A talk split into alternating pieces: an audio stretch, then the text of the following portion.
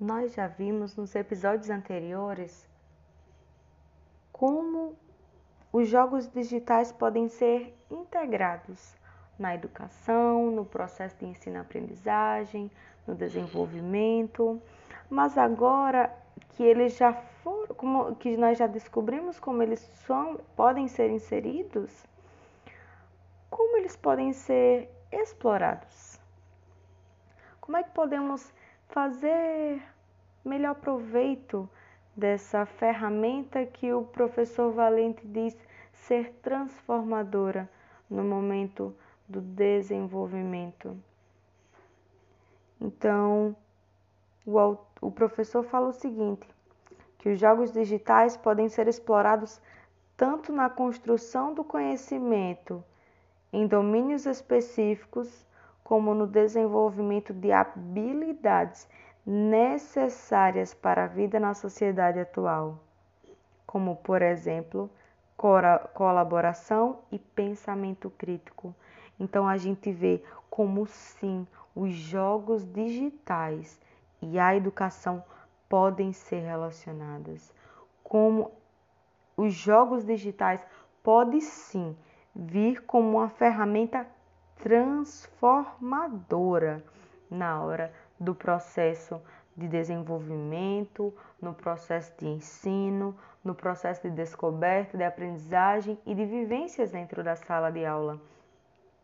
E ele fala, né, que esses jogos eles podem ser explorados tanto na construção do conhecimento em áreas específicas, né, naquele ponto em que a gente precisa trabalhar com o educando, com o aluno, como também para o desenvolvimento de habilidades básicas, de habilidades necessárias e fundamentais para viver na sociedade atual, né, para se desenvolver na sociedade atual, como a colaboração e pensamento crítico, que são dois princípios fundamentais para a gente poder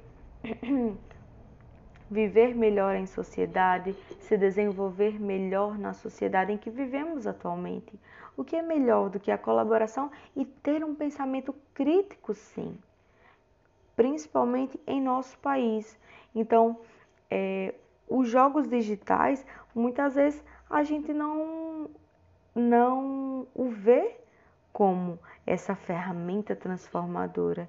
E aqui sim, o professor Valente ele traz de forma eficaz, clara, impactante como eles podem contribuir, né, nesse processo de desenvolvimento do educando, como ele pode sim ser um grande aliado do professor, da professora que está ali fazendo parte da construção do processo de ensino e aprendizagem de seu aluno.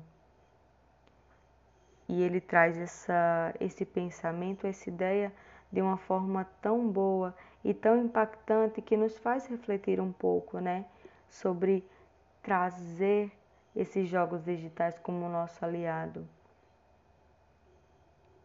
E assim proporcionando também algo prazeroso aos nossos alunos, né? Com algo que eles entendem, com algo que eles gostam e algo que eles se dão bem.